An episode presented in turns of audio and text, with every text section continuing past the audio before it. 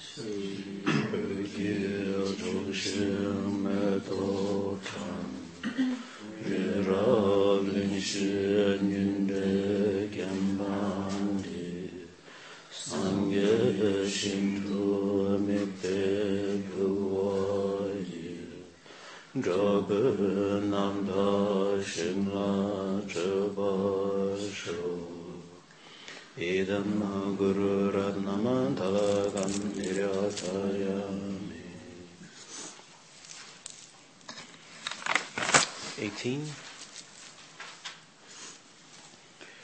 Sangye chedang zoygye chonam la zanzhong badu tani kyabsu che dāgī shūnyān gībē sūnāṁ kī dālā pēnchīr sāngē dhūbār shū sāngē chūtāṁ dzogī chōnāṁ lā chāñchū vādū dāni kyab sū chī dāgī chūnyā gīvē yōngsō nām gī dōlā bēnchūrū sāngī chūpār shō sāngī chūtāṁ sōgī chūtnā lā chāñchū bādhū tāñī gyāsū chī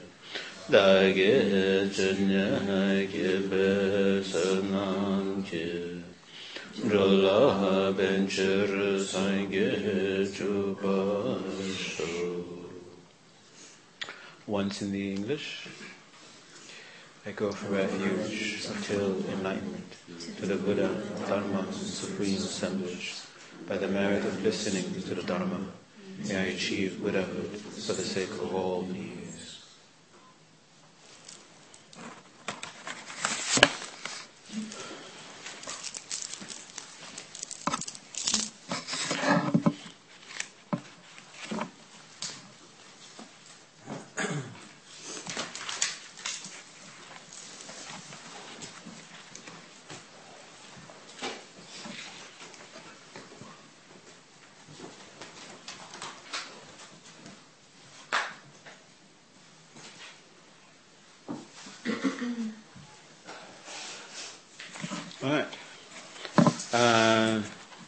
Rinpoche has just uh, finished commenting, well, he's now commenting on the second verse of uh, Lamtso Namsum, the three principal paths.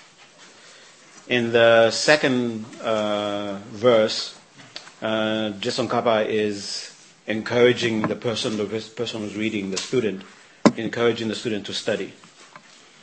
And Pabongka Rinpoche is saying, is uh, deriving from this verse how, how Rinpoche actually uh, sort of summarized the path again. So in the line, listen with a pure mind, fortunate ones who have no cravings for the pleasures of life. Pabongka Rinpoche says that in that line, you can say, it's referring to renunciation. It's at the bottom of page 55. And the next line that says, and who to make leisure and fortune meaningful. And say this one applies to the wish to achieve enlightenment for all living beings. And why is that? Because anyone who's trained his mind in this attitude of bodhicitta has certainly gotten the absolute most from this life of leisure and fortune.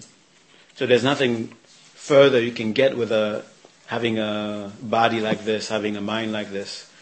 The, the highest that you can ever achieve, any being can ever achieve, is the mind of bodhicitta. And with this mind of bodhicitta, you can then become a fully enlightened uh, Buddha for the sake of all beings.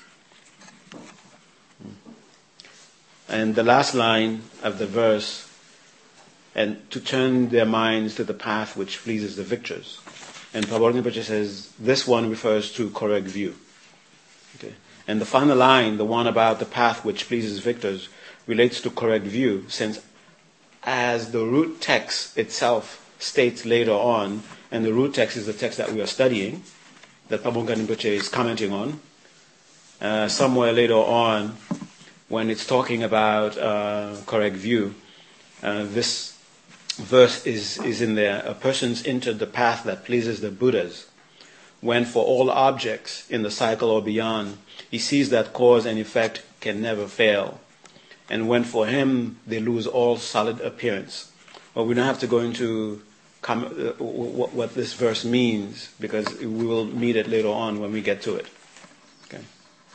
But it's all that is, once you understand the true nature of reality, uh, that person is said to have entered the path. And because the person has now entered the path, the person is definitely on, on, on his or her way out of samsara that pleases the Buddhas. Okay. Uh, this then completes our presentation of the customary preliminaries. So the offering of praise, of praise, the pledge to compose the work, and encouragement for the reader to study it well. So these are the, the three parts that we just finished, right? The offering of praise, that's when the, uh, the root text started with, I bow to all high and holy lamas. Uh, the pledge was when, uh, uh, as, as, as far as I'm able, I'll, okay, that, that's the one that begins with that, with that line. And the encouragement to, for the reader to study is that one we just went over, is, is the one that, you know, that talks about listen with a pure mind, you are fortunate. Okay? Right? Uh, we can relate that, we can relate what we've said so far to the opening section of works such as the greater and medium length presentations of the greater stages of the complete steps to Buddhahood. The line that reads, I bow to all the high and holy lamas, relates to the first section of these works, known as demonstrating the eminence of the author in order to show that the teaching comes from an authentic source. Uh, when you're reading the, so this is a, this is uh, Tsongkhapa sort of summarizing uh, the entire path. In, a, in, in the uh, uh, longer version, the one that uh, we have as a liberation in the power of your hands. Uh, in that text, in the beginning, there's a big section talking about why should you study this? Why, why should you study this uh, this Lam Rim text? And and in order to uh, give you reason as to why it's worth your time, then there is a presentation of the lamas, the lineage lamas that from whom the, this teaching comes from. Okay. So to show you that the work that you're reading wasn't something, wasn't just something that uh, Pabongka Rinpoche, Tsongkhapa himself just made up in his mind one day. Okay, it actually goes back to, uh, it has a, a source that is authentic. The lines, as far as I'm able, up to seeking freedom, correspond to the second section on the eminence of the teaching. Okay, so the, so there's the person teaching it who's worthy of giving a teaching, and there's the teaching himself, itself that is being taught that is worthy of being, of being uh, listened to and being practiced. Okay. So these two things have, uh, in the larger text on the stages of the path to enlightenment, in, uh, there is sort of like a, like a big marketing in the beginning telling you, oh, the, the people who are involved with this, they're wonderful, you know, you can trust them. And then there's the marketing part that says, this thing that they've made is the best best product ever. Okay, you, got to try it. Okay, so there's big marketing in the beginning. Okay, and before you actually uh, taught anything. Okay, so as uh, so that section relates to the eminence of the teaching, and it talks about the the the we talked. It's touched touched upon it a little bit in here when it talks about how. Uh, remember uh, just by studying these these uh, these verses of Tsongkhapa, you're actually sort of, in essence, studying all the works of the Buddha. Remember that? And you don't have to study one section of text that gives you one section of the teaching and another section that gives you another testing. This one gives you everything that you need. Okay. That's showing the eminence of this teaching. And uh, the line, as far as I'm able, up to seeking freedom corresponds to this. That's the one we just read. The verse that goes from listen with a pure mind, that's the very last one we just did, up to path which pleases the victors, gives us the third section, which is how to study and teach the steps. Uh, this is where it now becomes important for you to know how to study. Uh, and it just uh, the, the page before that where it says who is who is a proper vessel to listen to, to these teachings. We call someone a proper vessel for study who is unbiased, intelligent, and willing to strive. Okay? So unbiased, you don't come with your own uh, conclusions. Of course, you can come. Uh, you can help coming with your own ideas, but you don't come up with your own conclusion. That is conclusive conclusions about what is supposed to be, what is not supposed to be, and then you're expecting the teachings to fit only your conclusions. So you're unbiased, you're open-minded, and you're intelligent. You can, you, you, if if something is wrong, you can uh, decipher why is it wrong. If something is right, you can decipher why is it right you have the ability to, to reason, to, to, uh, to investigate. And that's why in the very beginning of the, in the monastery, when the very first thing that you're taught is how to reason, how to debate, and willing to strive. If what you're going after is clear for you, then the willingness will be there.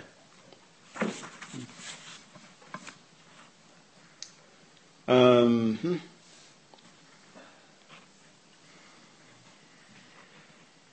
Uh, the last great section of these presentations is known as the instruction itself, which we haven't gotten to, which we are going to get to. okay? By which students can be led along the steps to Buddhahood. This part is contained in what we have called here the main body of the text of Lord Tsongkhapa's verses on the three principal paths. Thus, we now we now move on to the first of the, these verses. And what are these verses that we're going to move on to? The steps to Buddhahood. The steps to Buddhahood. This is the first step. This is the second step. Oh, look at that. Now you're in Buddhahood. That's it? yeah. Great. You cover that today. Right? All right, finally the first, the first realization that you need to realize. We start on page 59. Why you need renunciation. Our treatment of the main body of the text will break down into four parts. That's, every Buddhist everywhere does that. It's the way of writing in Buddhism. And Je Tsongkhapa, oh my God, his writings Okay. You want to know how you want to know this? The first section will have three parts. The first section of the, of the, the first part of the three part will have five parts. The first parts of the five parts of the three parts will have seven parts. and by the time he's finished describing the parts, the parts, the parts are like on page 10. okay. Now we begin the first part of the seventh part, which is of the fifth part. Okay. and that part has seven parts. Our treatment of the main body of the text will break into four parts. An explanation of renunciation, an explanation of the wish to achieve enlightenment for every living being, an explanation of correct view, and some strong words of encouragement. That the reader should try to recognize the truth of these instructions and actually go and practice them. The explanation of renunciation itself will proceed in three sections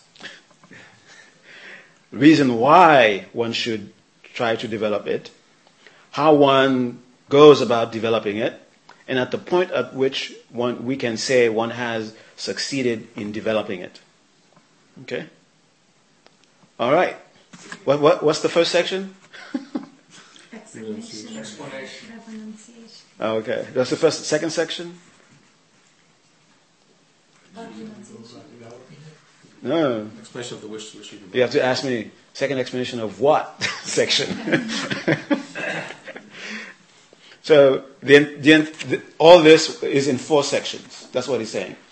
Okay, from now on we have four step, four things we're gonna four main things we're gonna talk about. We're gonna talk about renunciation. We're gonna talk about bodhicitta, and we're gonna talk about correct view. And the f- last one is okay. Now go put it into practice. Okay.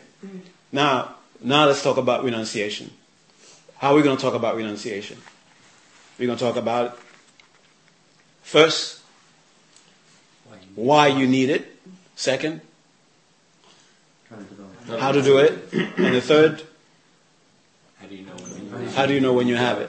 Okay. So these are the things that your mind should be look on the lookout for. The first thing you can look out for is Why? Why do you need renunciation anyway?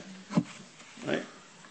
So the first of these sections is found in the text, in the next verse of Lord Tsongkhapa's work. There's no way to end without pure renunciation. This striving for pleasant results in the ocean of life. It's because of their hankering life as well that beings are fettered. So seek renunciation first. Okay. One more time. Everybody uh, who has a book, read it. Let's read it together. Okay. You don't have a book? No. Can you read with someone? Okay, come on, share, people. Share. Sure. Okay. There's no way to end without pure renunciation. This striving for pleasant results in the ocean of life. It's because of their hankering life as well that beings are fettered. So seek renunciation first. Okay.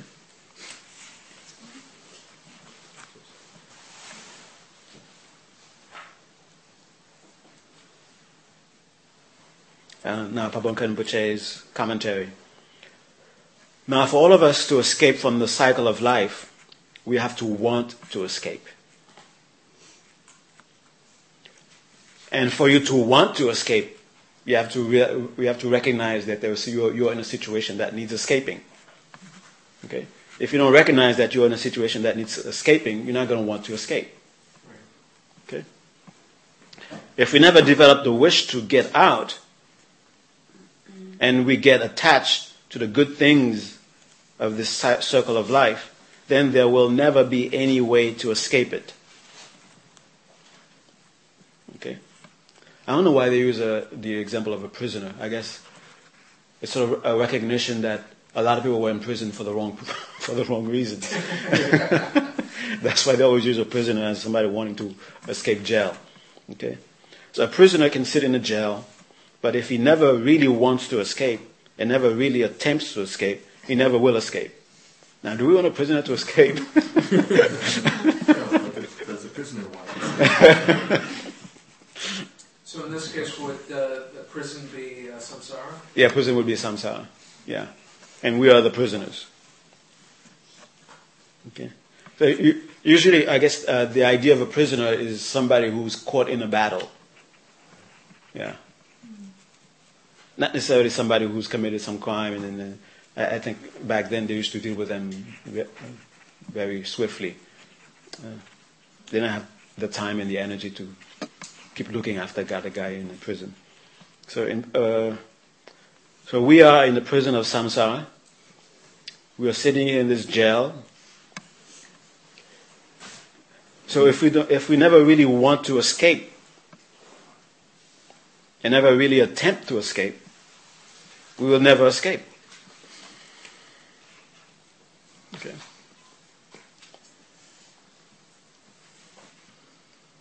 And this is to uh, uh, sort of uh, deal with this idea that you just wait uh, and then uh, uh, that you don't need to do anything. Is everything is just uh, everything is predestined. Everything is predestined. Eventually, you will just find yourself out. Okay, so this is to get rid of that idea. If you don't make an attempt to escape, if you don't recognize where you are, if you don't make an attempt to escape, there's no you, you're going to spend uh, as many eons as they, uh, as they exist in that prison. Okay? If you don't make an attempt, if you don't try to escape samsara, you're not going to suddenly you're not going to one day find yourself out of samsara. Okay? Uh, th- there was this philosophy uh, going on uh, around around the time where people thought that uh, it, it was it was some somebody trying to understand what is what's karma.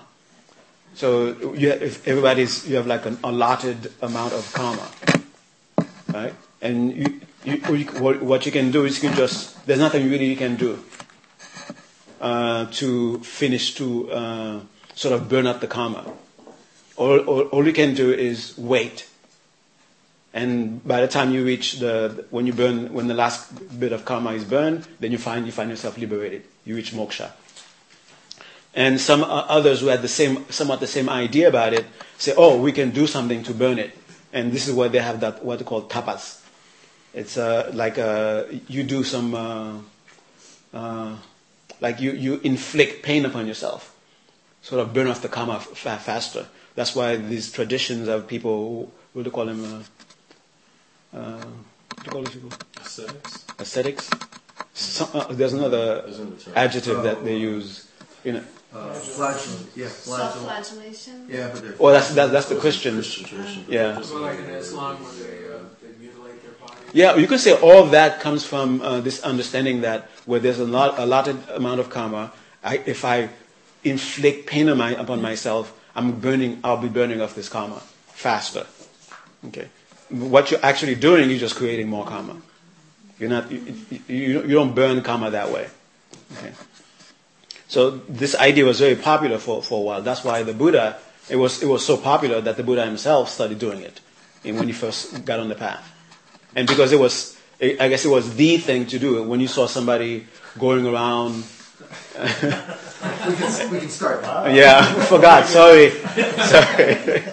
We started without her.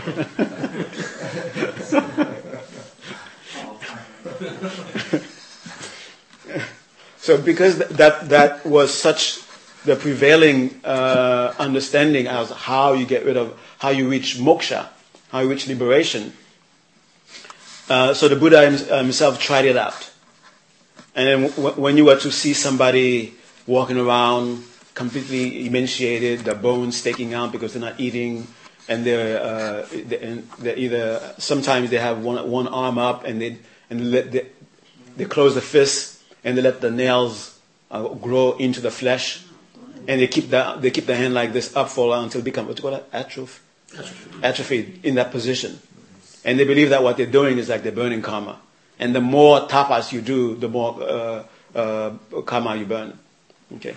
And the Buddha tried it until he, he, he, uh, and he said that uh, he, until his ribs, uh, until you could see his ribs. And you can look, you can look in front, look uh, looking at the Buddha from the front and see the see the ribs of uh, from uh, this, from the back.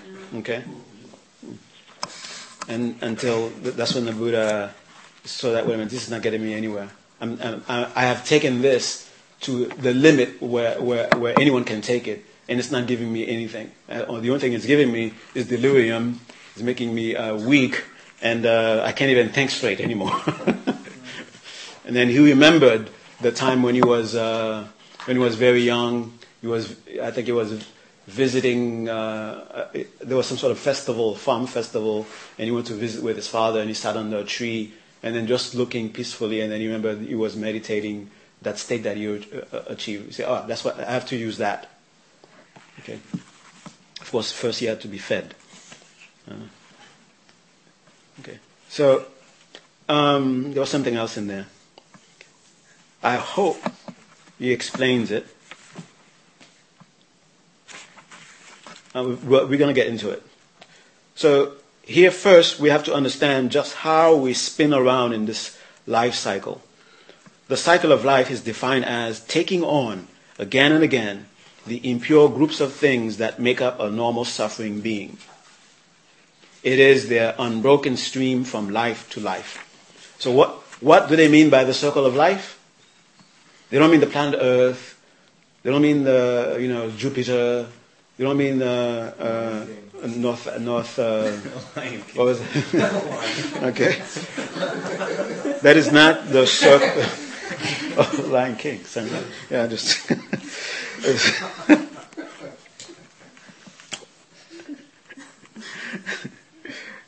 so, what is the cycle of life? Not the Lion King, okay.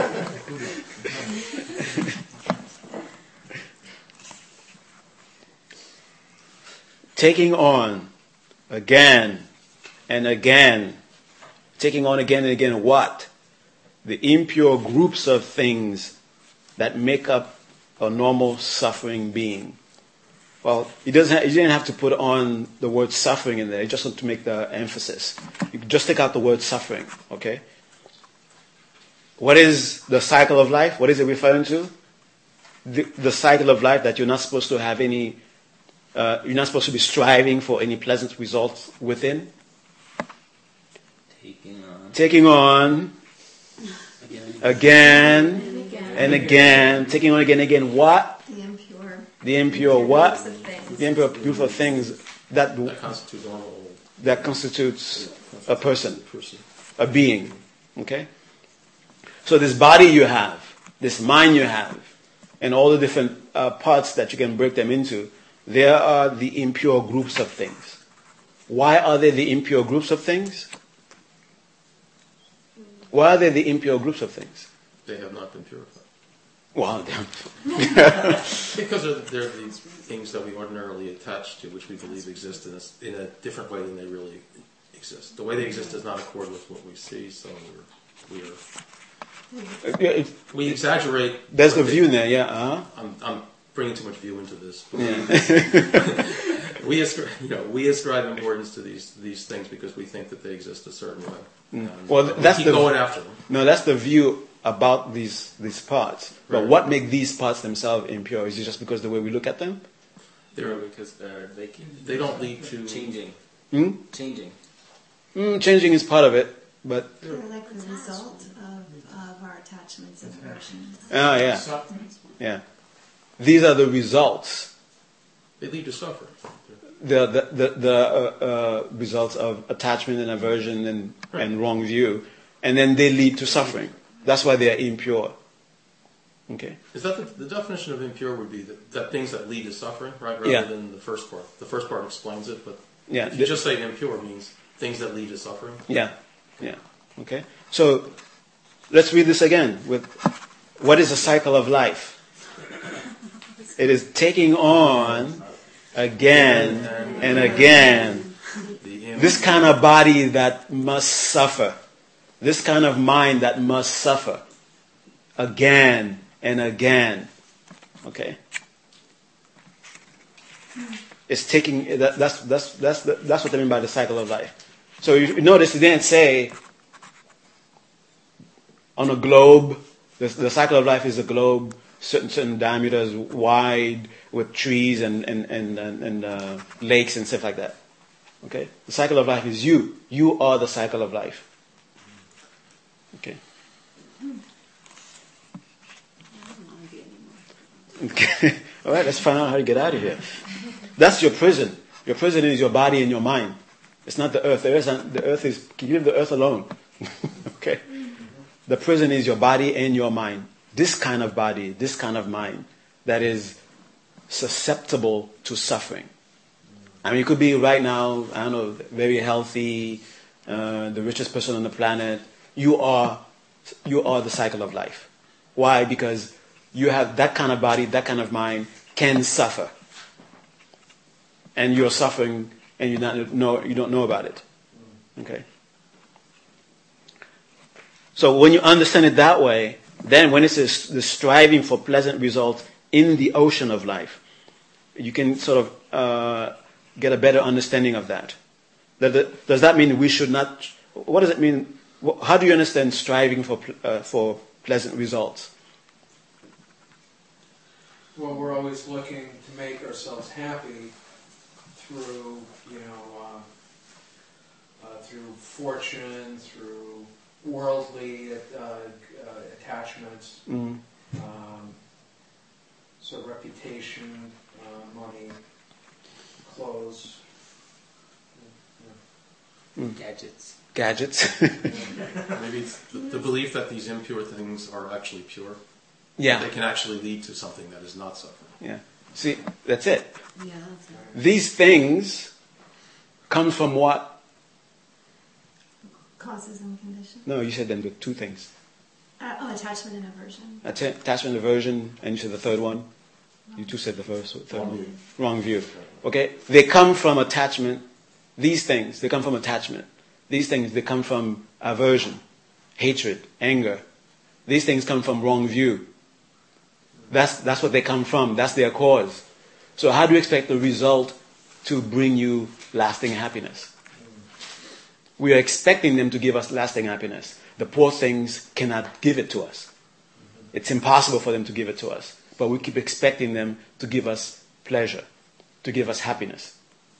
It's not that we should not be striving for happiness. That's not what it says. We say, oh, this constant striving for happiness.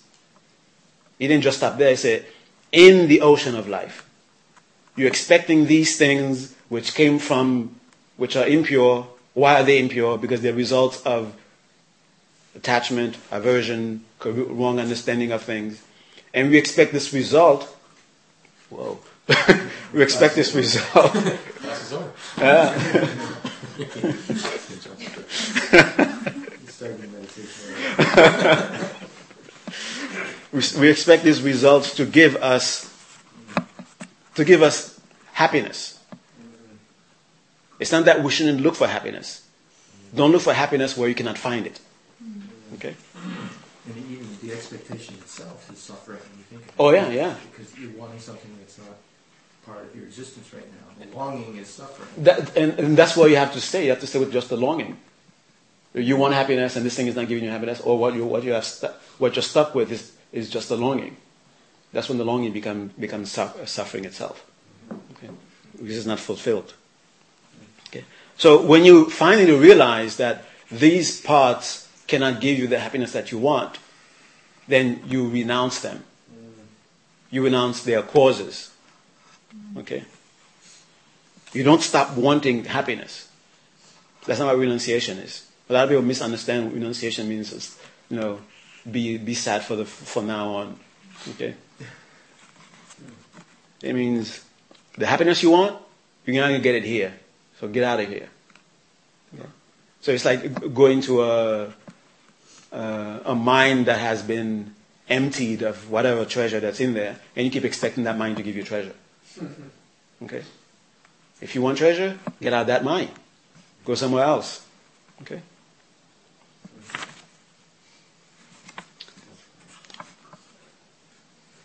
So what is that chain? What is what is it that chains us to this cycle? Our own deeds and bad thoughts. And to what exactly are we chained? To those impure parts of our being.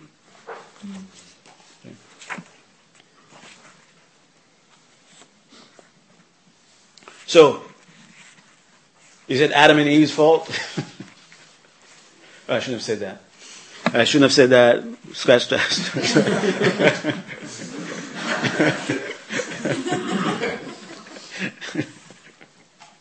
so, what is it that changed us to, to this cycle? That's right. Huh? Or habit. Yeah, Conditioning. conditioning of what, what kind of conditioning? What kind of habit? Habit of doing what? Habit of thinking what? Ignorance. ignorance and acting out of that ignorance. Right? So th- that's what keeps us here. Okay? It's not some other entity, it's not some other person who's doing it. Okay?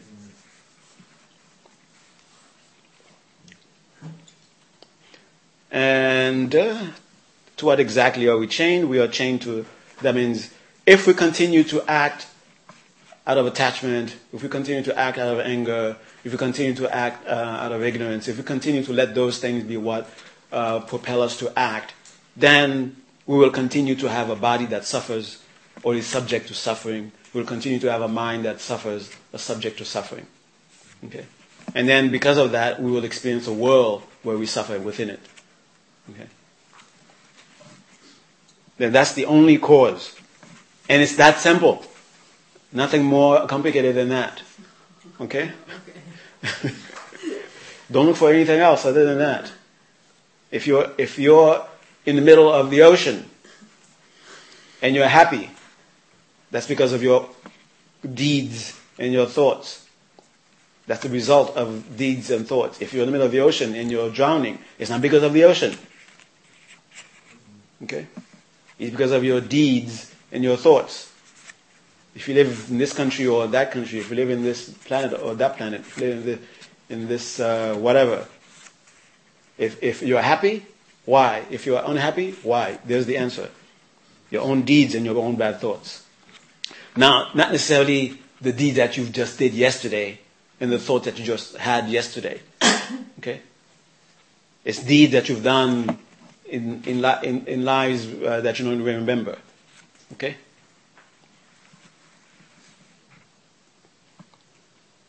And, and this kind of thinking, uh, people think of the idea of somebody who's a victim of, of a crime, for example. Oh, blaming the victim, kind of thing. That's not what this is saying, okay? This is not saying blaming the victim.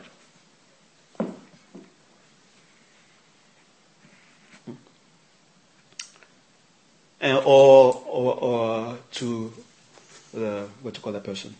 The, the opposite of the victim, the, the perpetrator. It's not saying it's not the perpetrator has no is not responsible whatsoever.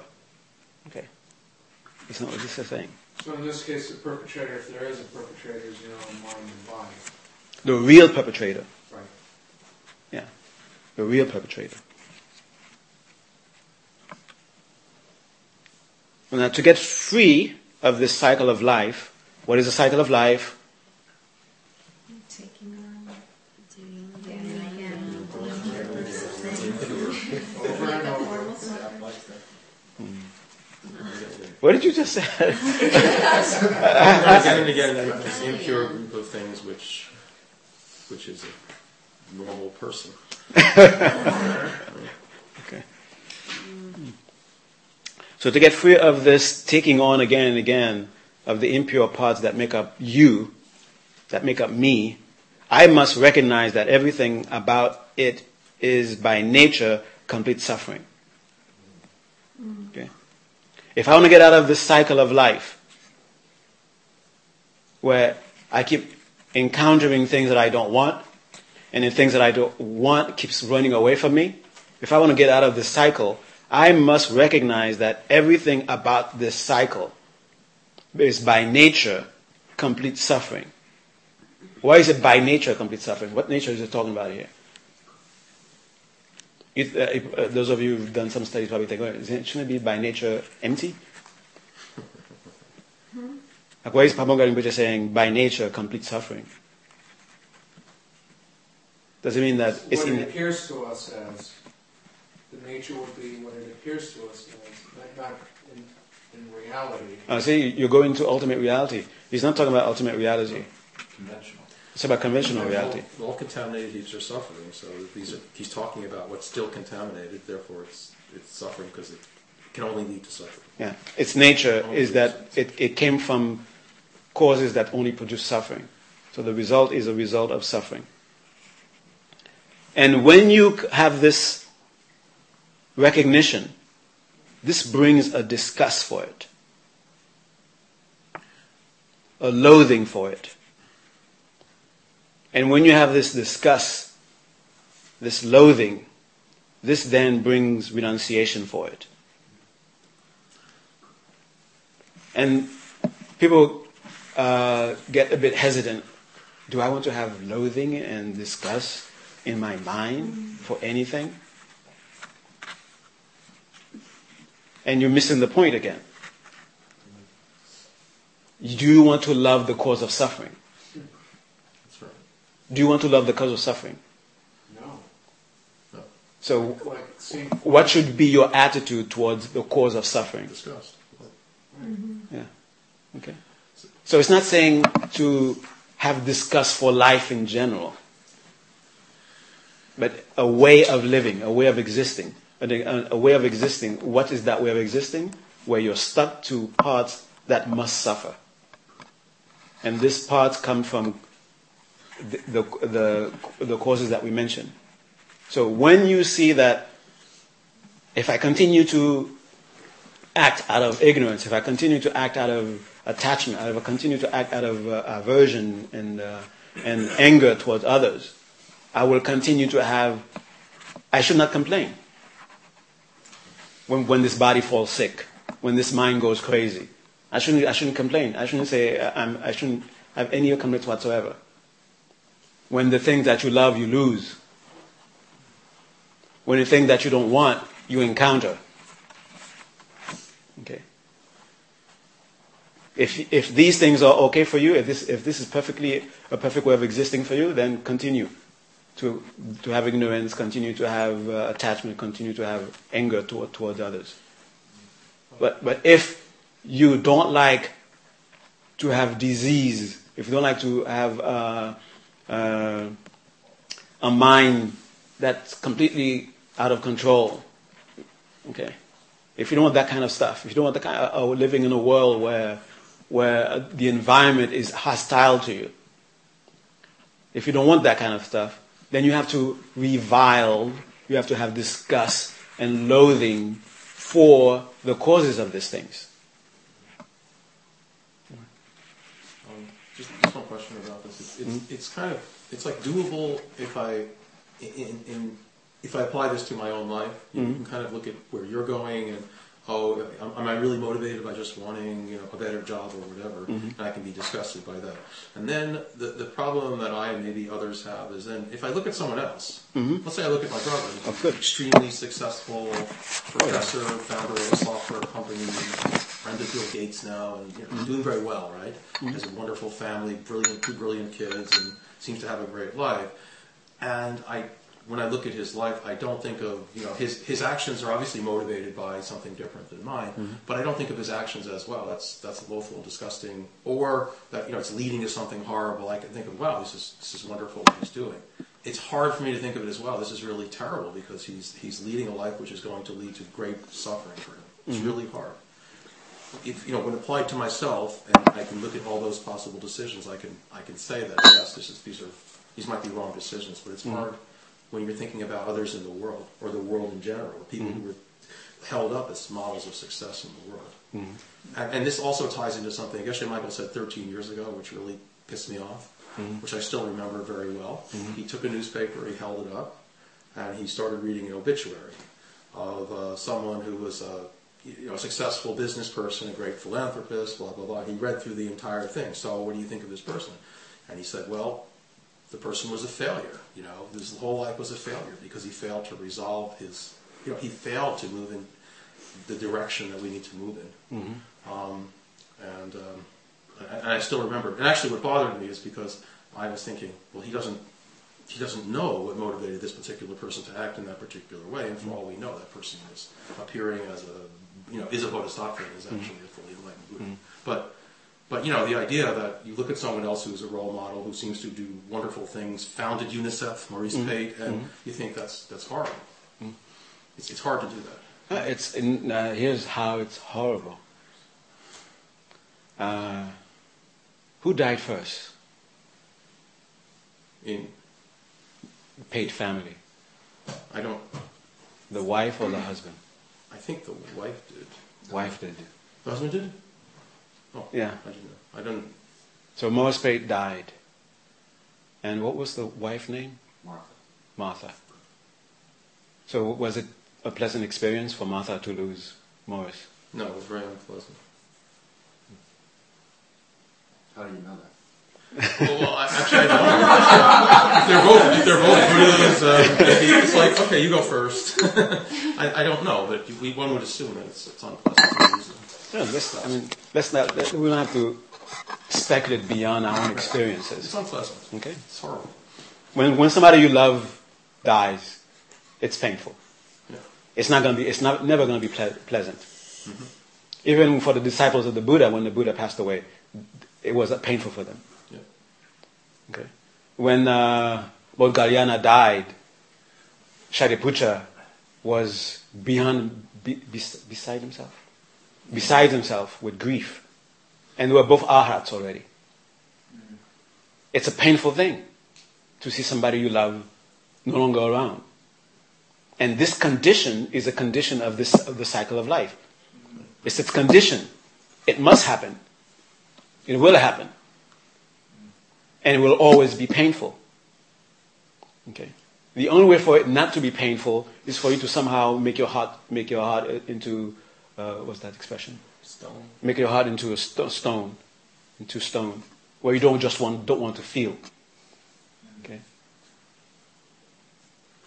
Remember, Moggallana was, you know, it, it was said among the disciples of the Buddha, he was the one who exceeded in displaying magical feats. Still, the body, the body that he, he had before he became uh, an arhat was a body that was subject to death. He couldn't avo- avoid it. And Shariputra, they were friends from before they, they became Buddhists. They were friends. They, they, they went to different teachers together. They, what sometimes they would split. It would go. One would go to one teacher, one would go to another teacher, and then they would come together and then discuss what they learned. And finally, they came into the Buddha, and then they both fell in love with the teaching of the Buddha, and they studied together. They helped each other, and, and they were always together. And all of a sudden, now Moggallana is beaten to death. Not, uh, pulverized. He was, he was, he was, what's that? Pul- Pummeled. Pummeled. Pummeled. He was pummeled. Why? Using his magical powers, he went to hell, and he saw somebody suffering because he would never, you know, once in a while you go to hell to help somebody out. And he, he went over there and he met somebody who says, "Tell my disciples up there to stop following my teachings, because the more they uh, practice my teaching and the, the more they, they spread it, the more I suffer down here."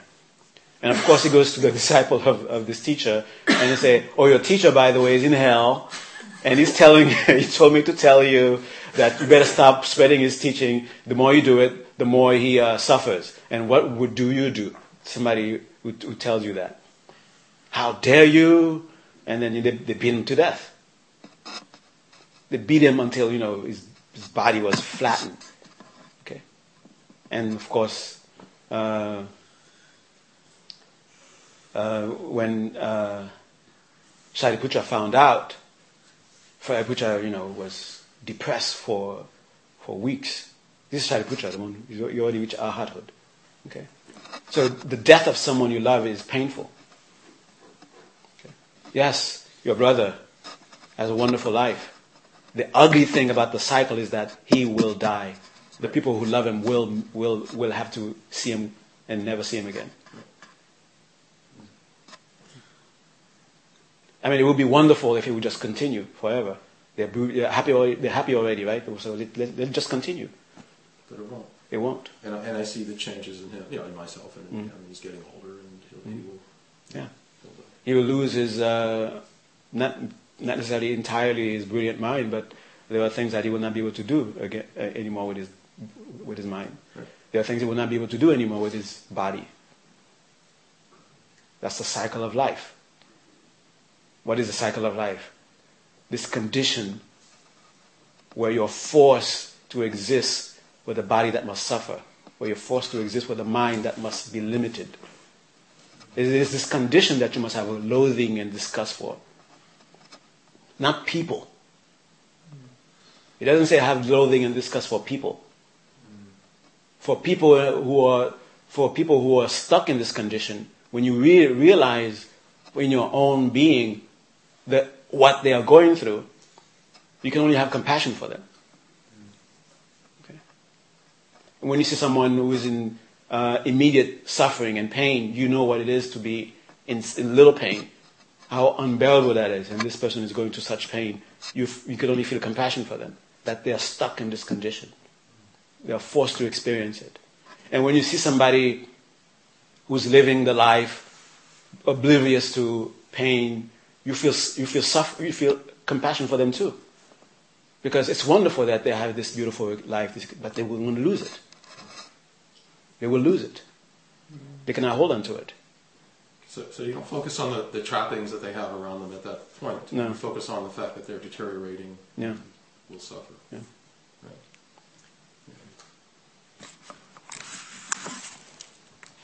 And whenever uh, samsara is brought up, and the kind of emotion that all the texts from the Buddha to the, to the, to the uh, um, commentators of the Buddha's word, the, the, they always use very strong emotion. The Buddha himself, remember, when he talks about samsara, he talks, he says, this pit of shit. Okay. He's not afraid to, to use bad words at that time. so this pit of shit that we are stuck in.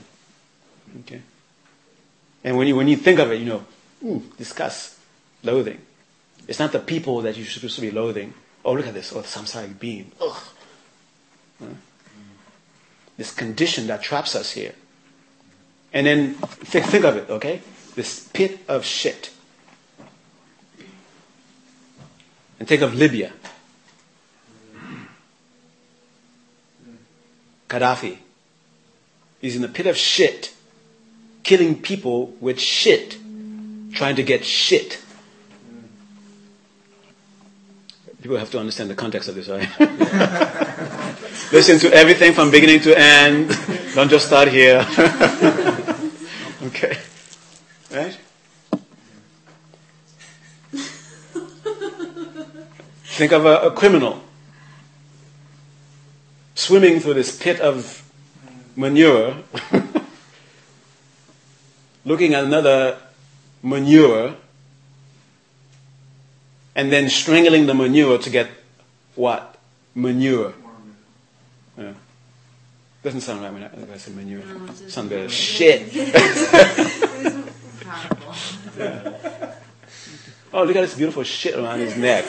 Let me kill him so I can get this shit. Right. Shit comes from shit. Yeah. Yes. Okay, okay. Um, so if the bodhicitta mind is the most we can come through in this life, Yeah. and attachment and aversion are both kind of opposite sides of the same coin in a way, aren't they? Yeah, yeah, exactly. um, then, and there's, if, if all we can arrive at in this lifetime is bodhicitta,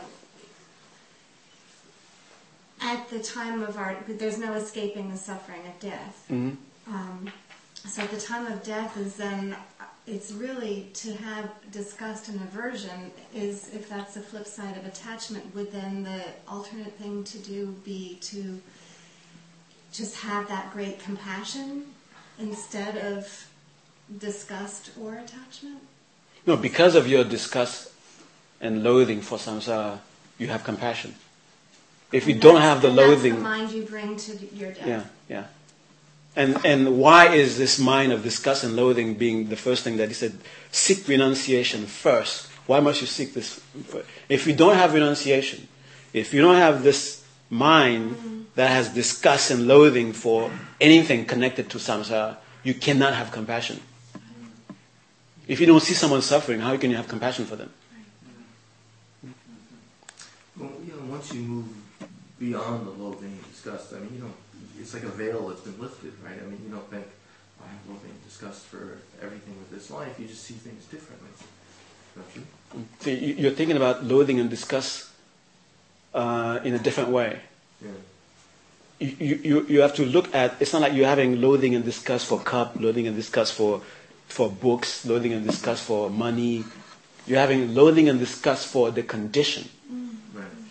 The condition where a being is, is suffering or being is susceptible to suffering. You have, you have disgust for that condition. And it's always there. The Buddha has disgust and loathing of the highest degree for samsara. Why? Because he can't stand seeing the, even the, the littlest, I don't know what that means, but it's a way of poetic, I guess. The littlest being suffering in, in, even the littlest, in the tiniest way. Ah, that condition, look, it caught this being now. Can't stand this being, this condition. And, and then the strength of this disgust creates this terrifying looking appearances of Buddhas. The Buddha has such fierce compassion to the point where I don't care if you want to be enlightened, I'm going to take you to enlightenment because I can't stand this shit around you. Okay? You, you, you can't see it, you can't smell it, you can't get away from it, but I can't stand it. I'm going to take it away from you. Okay? That's, that's when the compassion becomes fierce. Okay? That's when Tantra can work.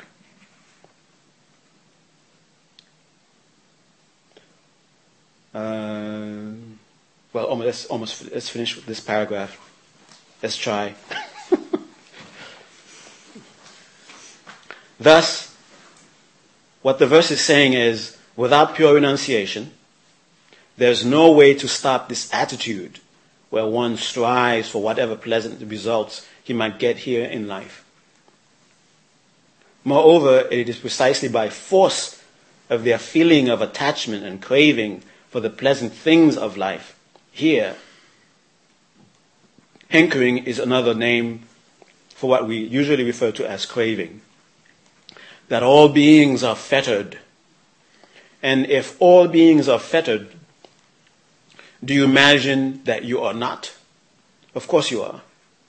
If you want someday to escape this cycle, seek then, at the very first, a pure attitude of renunciation.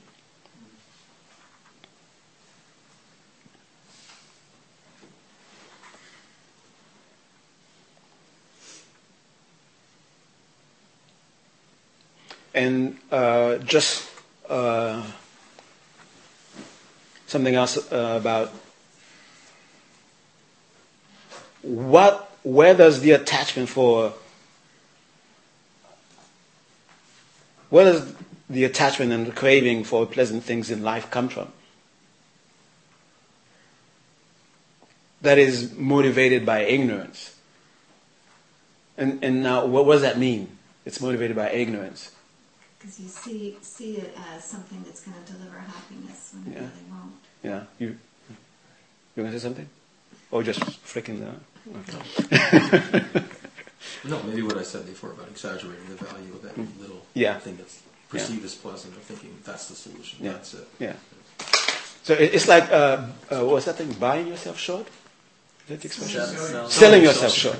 Okay, yeah. not buying yourself short. That's with to- stocks and bonds, Yeah. right? so selling yourself short. You want happiness, and you're going for this shit. So I'm going to keep repeating that shit. I really wanted to say that for such a long time. Now is the per- perfect context to say it. it's all coming out.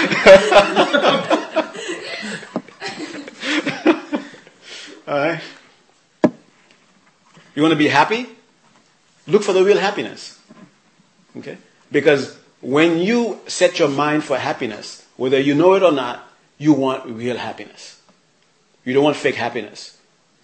You don't want uh, happiness that, that expires. That's why I used that bad example last time about the bread. Sorry, it didn't work. you don't want happiness that expires. You want happiness that continues, that's lasting. That's what the very uh, uh, compulsion to seek happiness comes from. That's what it looks for. And then you sell it, sell it short? Okay, you sell it, sell yourself short when you accept that, when, when it talks about the pleasant things in its life, when you encounter a pleasant situation, you think, oh, that's it, I don't need to get out, I don't need to strive to get out of samsara. I'm, I'm set, I'm good. Thank you very much, you can go now. Okay. You're selling yourself, selling yourself short. All, you, all, you, all, all you've done is, I'm going to say it again. all you've done, you take, sh- took shit and you give it a shape. Say, oh, that, now that's, now, now I have happiness. Now I have happiness. That's art. That's ah. okay. No matter what shape you give it, no matter what coloring you, you put on it, it's still yeah. Okay. All right, so we stop here. And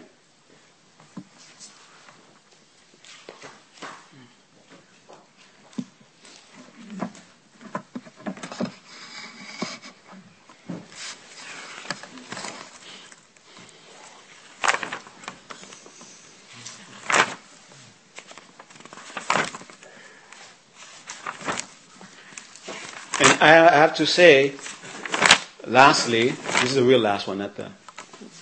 There won't be another. There won't be another last. it didn't say don't enjoy. It said stop striving. Okay. That's very important. But for, I mean, for me, enjoying and disgust are sort of, uh, I can't really have them at the same time. Like Mark's point about, uh, you, you know, you think, okay, you're talking about disgust, but then you get beyond that to something better. hmm Like, um, yeah, I mean, if I'm disgusting something, that I'm not enjoying. Mm. I'm, I spend a lot of my life disgusting things. Like, oh, Okay, I'll give you an I example. can't believe this situation. Uh, if you were to go to uh, mm, Jacques Chocolatier, for example, Jacques. yeah, and you and you order yourself a nice uh, hot How do you chocolate, spell that?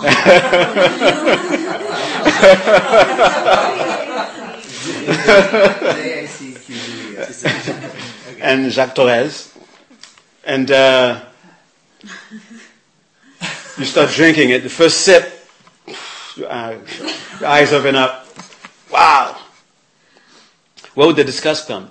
Not from the taste of it, not from the fact that you enjoy it.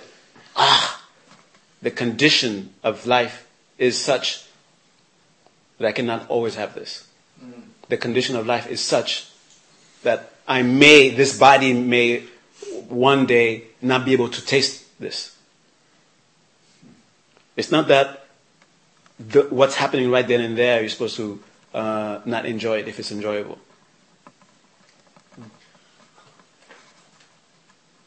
Now you're thinking that uh, it's like your mind is on, there's the chocolate, ooh, ooh, ooh, ooh, and then thinking, Can you repeat that? it's, it's not attachment, it's appreciation. It's really hard to transfer. And then for your, when your mind thinks about the condition, it's like your mind is off the chocolate. That's what you mean? It's like, it, can I, it's not like it's on. Enjoying is like hap- like I feel good. I want to smile. Disgust is like Yeah. this shit. hmm Yeah. uh, it's not allowed. It's like a down emotion, and Mhm. like enjoy is like an up emotion. hmm Yeah. And uh, in in the beginning of developing renunciation, it will be difficult to enjoy things. That's how it is. And the path to develop renunciation. It is difficult to enjoy things because you cannot separate. You can, the separation cannot happen in the beginning when you're enjoying it, and then somewhere in the background. I guess that's what I mean by going beyond. So it's already in the back, the background of your mind. So there isn't the there isn't the uh, the potential within you to be to be uh, deceived. Mm. Okay, but you're enjoying it, but you're not completely trapped by what you're enjoying. You're not, you're not completely. Uh, Right, already planning the next time you're going to drink it. well, you could do that if you want to. Friday, Saturday. drink it, Mhm. drink it again, Mhm. and drink it one more time, Mhm. and drink it one more time, Yeah. it won't be good anymore. yeah, that's true. Yeah, that's You just feel sick, actually. yeah, that's the condition. So there is an ending to the hot chocolate. Mhm. Wow, say that again. That was very poetic. I see that little head thing. Ah, precisely. Yeah, exactly. Precisely. Why? It's a condition of things around in this place. This wonderful chocolate that seems to be wonderful now, if you keep ingesting it, this very, what seems to be this very chocolate will become a very painful experience. Why? Because of the condition. Okay. Now, when you understand that, you drink the hot chocolate, You don't order another one immediately. You wait the next day.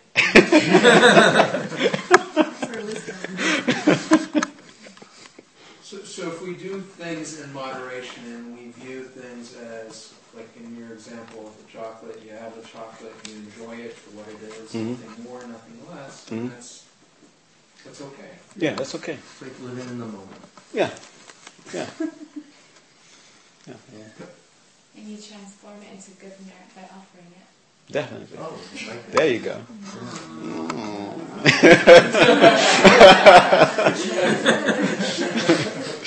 She's skipping ahead. She's going to the second part. okay, all right. I said that was the last. That was really the last. Okay, back to page 16.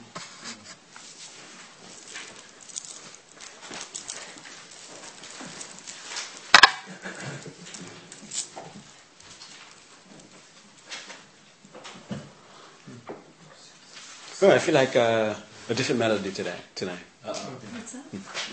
I feel like a different melody. Oh, you, the long version? Yeah, the long version. Okay. Mhm. Sa shi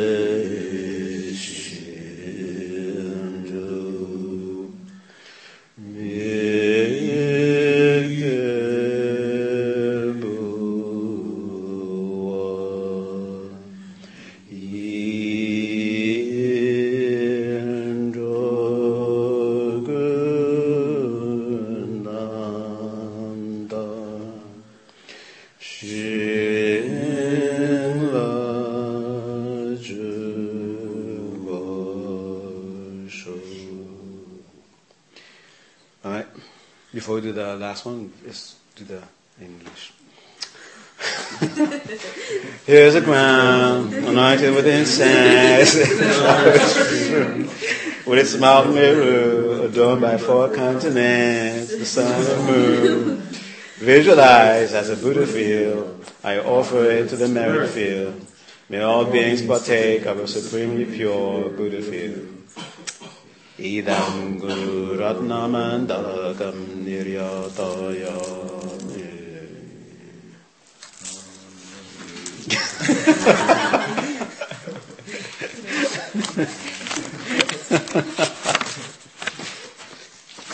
okay, from now on, we're going to do two uh, uh, dedications. Okay? First one on page 26. 26.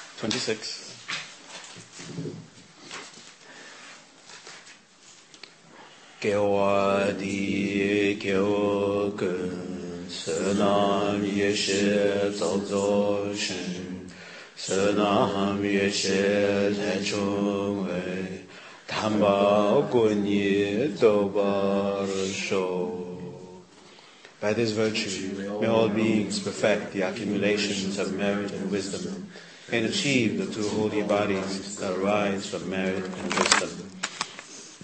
Before we uh, do that, uh,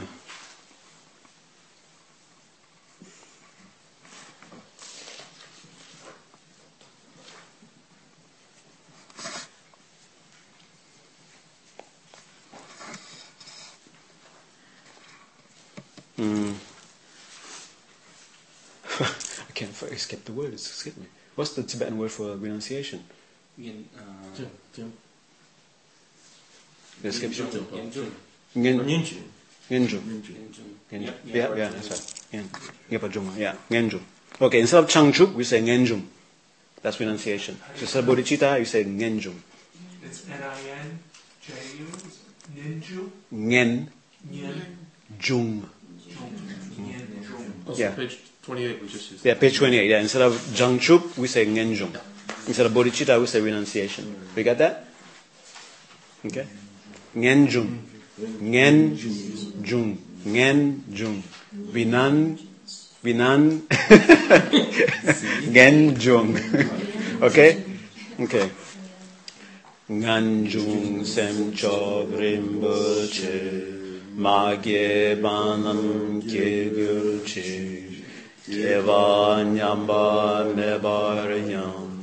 Kone kondu bewa sho. May the precious and supreme renunciation arise in those in whom it has not yet arisen. And where it has arisen, may it not decrease, but ever increase more and more. Can we sing what? It. Do it again. Which one? This one? 28? Okay, let's indulge uh, Danielle. Sem cho rinpoche, magye panam ke gyur chi, geva nyamba meba yang, gong ne gong du pewa. May the precious and supreme renunciation arise in those in whom it has not yet arisen. And where it has arisen, may it not decrease, but ever increase more and more. Okay. Anyone else? The quest line. Page 30? Okay. Now. Yeah.